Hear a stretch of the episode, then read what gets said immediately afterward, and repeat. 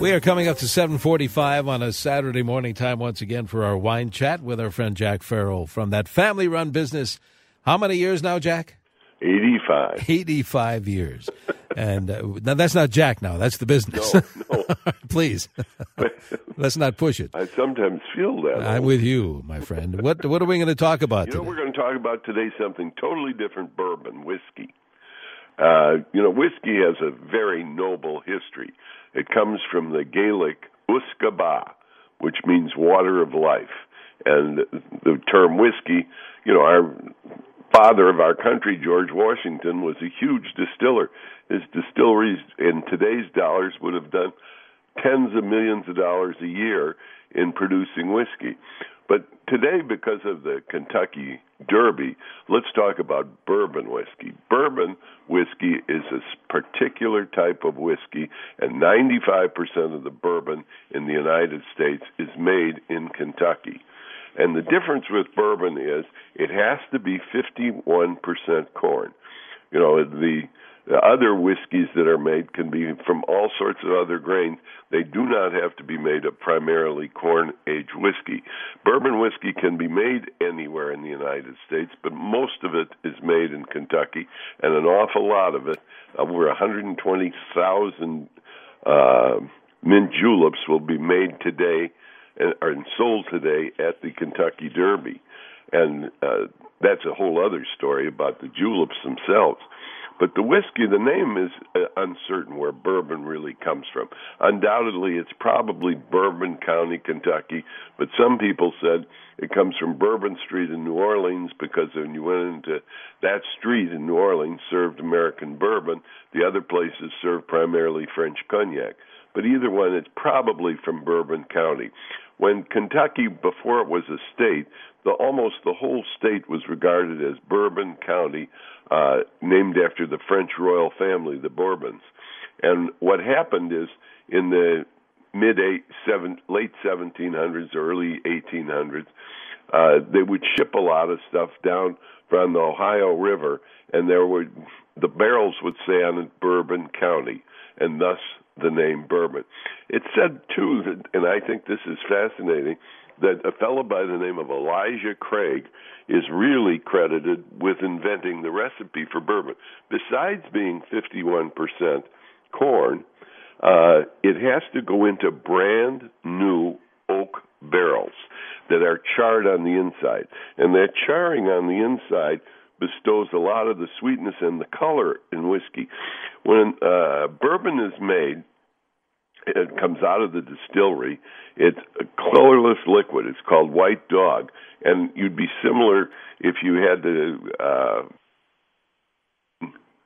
uh, is a popular thing about the, the uh, bootleggers in Kentucky, but the, when they make this White Dog, it goes into these brand new charred barrels, and that depending on the time in the barrel is where the barrel gets its flavor, and uh, the whiskey turns that beautiful honey color brown, and becomes what it is as we know it today, bourbon whiskey, and and that charring of the barrels.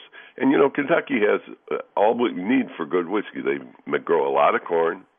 They have uh, certainly uh, a lot of oak trees for making good oak barrels. And lastly, they have that wonderful limestone water, which is also part of it. In fact, there's a trail called the Bourbon Trail in Kentucky where you visit about 15 distilleries going from Louisville to Lexington. And that's a good way to get acquainted with bourbon. And as I said, bourbon is, a big thing in the United States. Last year we exported about three billion dollars worth of spirits. Two billion of that was bourbon. So bourbon is very popular. Bourbon also has the unique distinction of being declared by the United States Congress our native spirit. And thus the name bourbon can't be used anywhere else in the world, only in the United States. And as I said, most of that bourbon is uh, grown uh, and made in Kentucky. Uh, and the bourbon from Kentucky is really superb. And then when you make these mint juleps, which as I said will be consumed en masse today at the Kentucky Derby. Uh, they're based, a julep is based kind of on a mash. And the idea in the mash is you masticate herbs or something and put them in eh, with sweetness, and thus a mint julep is born. Mint julep is very simple to make. It's simple syrup, uh, whiskey, bourbon whiskey, that is. In fact, the uh, sponsor this year is Woodford uh, Bourbon, and they've been sponsoring the Derby for about the last ten years, I guess. Uh, and and the Derby itself, since 1938, so it's almost a hundred years, has had uh, mint juleps as their principal drink, uh, which again exalts American bourbon, which is not a bad thing because American bourbon is quite distinct and it's different. Whiskey is made all over the world, i.e., Scotch whiskey, Irish whiskey, and even the Japanese make a lot of whiskey. But uh, bourbon is a strictly indigenous American creature, and it really is good. And Kentucky is really the best place to get it because they're the best at producing it. So no matter what, but if you're making a mint julep, it's very very simple to make. It's only uh, a few items, and what it is is simple syrup, and simple syrup is easy to make at home. It's a saturated solution of sugar and water. So if you added two cups of water, you'd put in two cups of syrup. I find it's good to do that with very warm water. It enables the sugar to dissolve much quicker and infuse itself to make a syrup. So you take two cups of hot water, two cups of sugar, then uh, some mashed up, maybe two cups of mint that you mashed up pretty good. Uh, put it in a Cuisinart or something like that with a little of the syrup till it's completely saturated, that simple syrup, with the mint. Then you take something good, a, a good whiskey, like for example Woodward uh, or Buffalo Trace. Some very good whiskeys around. You put an ounce or two ounces of the whiskey in, two ounces of that simple syrup with mint, crushed ice, and then garnish it with a mint leaf. and you have a mint julep that's very, very hard to beat. And believe me, having been to the Kentucky Derby a few times, it certainly enhances the enjoyment of the race when you are able to have a mint julep in hand. And of course, we can all do that at home is uh, with the recipe I've just given. And incidentally, all these recipes are available at Haskell's.com. So if you didn't write them down, don't feel bad about it. You can just go to our website and pull up the recipe. But again, if I were making it, you make that simple syrup, which is, as I said, pretty easy to do. Then you masticate uh, that mint real good, infuse it into the simple syrup, and then almost equal parts of that syrup with a good uh, bourbon and over crushed ice, and, and you have an absolutely wonderful drink. Uh, most good bourbons are drunk neat. That means it's drunk in a glass with no ice, uh, plain no additives to it at all. Of course, everybody loves to add things uh, to their bourbon, whether it's the bourbon and Seven Up or bourbon and Club Soda or bourbon and water or whatever. But bourbon's flavor comes best when it's drunk absolutely neat. But the mint julep was popularized by Henry Clay in Washington D.C. He was a senator from Kentucky, and at the Willard Hotel, which is still standing uh, he, and he was served at the bar there because it was his favorite drink. So you know, can lift a glass to your favorite horse, or you can lift a glass to Henry Clay, or we can lift a glass to Elijah Craig, who incidentally is credited with inventing bourbon. But more interesting than that, he was a Baptist minister. So imagine that that uh, whiskey was absolutely subscribed to been invented by a, a Baptist ministers. A lot of them don't even drink, but he certainly did, and he's credited with a lot of Kentucky first. He was a very smart man. The first paper mill and first fulling mill they ever had in the United States, uh, Craig built. And uh, as I said, bourbon is a wonderful American native drink, and it went west with the Americans.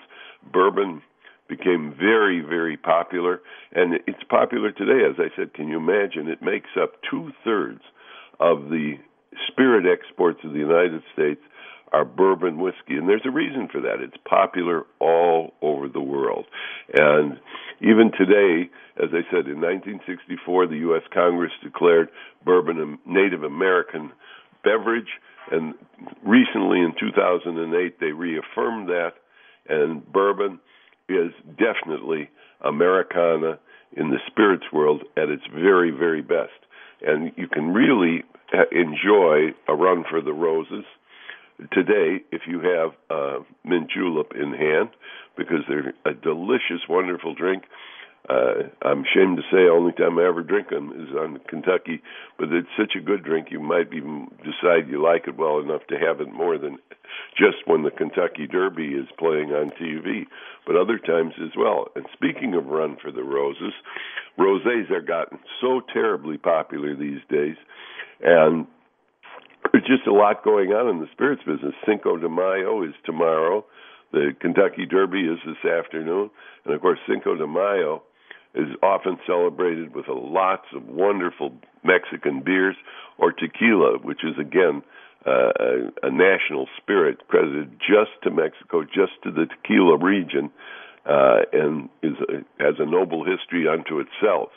But anyhow, so we, this is a great weekend, Denny, for celebrating the spirits of both Mexico on Sunday at Cinco de Mayo and bourbon to, today with the running of the Kentucky Derby.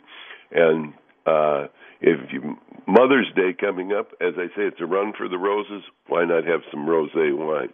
Because boy, oh boy, are there a lot of them. I counted how many we sell. It's over 200 wow. different rosés. So it's gotten to be a very popular category. I uh, noticed some uh, some of Bo's comments uh, on uh, Facebook about that, and there uh, that that's really worth trying out. All these wonderful rosés you guys sell. Yes, in fact, today we have a fabulous rosé tasting at all 11 Haskell stores. There'll be dozens and dozens of different rosés to taste at each and every Haskell store this afternoon between 1 and 5 o'clock. And Uncle Herbie uh, will be pouring mint juleps at the St. Paul store. He's an expert on making them, and he'll be pouring them and sharing his recipe. And as I said, uh, for that mint julep recipe, you can just go to Haskells.com. And today is a great day to try those rosés from around the world at all the Haskell stores. There's a Haskell's near you where you'll save big, big dollars on wine. Haskell's in Bloomington, Excelsior, Faribault. Our super seller up in Maple Grove is not to be missed. In downtown Minneapolis, we have free parking on Saturday and Sunday. And Minnetonka is Highland Village, Plymouth, St. Paul, Stillwater, White Bear Lake, and Woodbury too. If you can't come in, go to Haskells.com.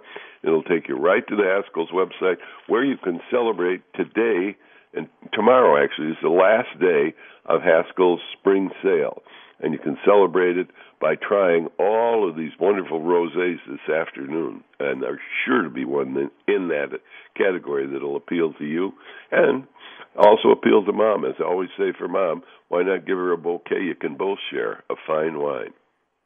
I was just thinking too, Jack. Uh, tomorrow you mentioned uh, Cinco de Mayo, and uh, if you if the folks at Haskell's, of course, will be glad to help you out with uh, tequila or well, mezcal. If you want to get original, they'll help have, you out with that too. Have we got tequilas? Uh, and they they're delighted to do it. Also, great margarita recipes again mm. are available. Just go to Haskells.com, check the recipes. You'll get the recipe for the mint julep, uh, the recipes for your favorite margarita, and of course the best margaritas, in my opinion, are the simple ones that aren't flavored with raspberries and strawberries oh, and bananas. For and sure. Absolutely. Well, Jack, enjoy Run for the Roses, and we'll talk one week from today. I'm going to look forward to that, Denny. Thank you, Jack. Jack Farrell from Haskell's.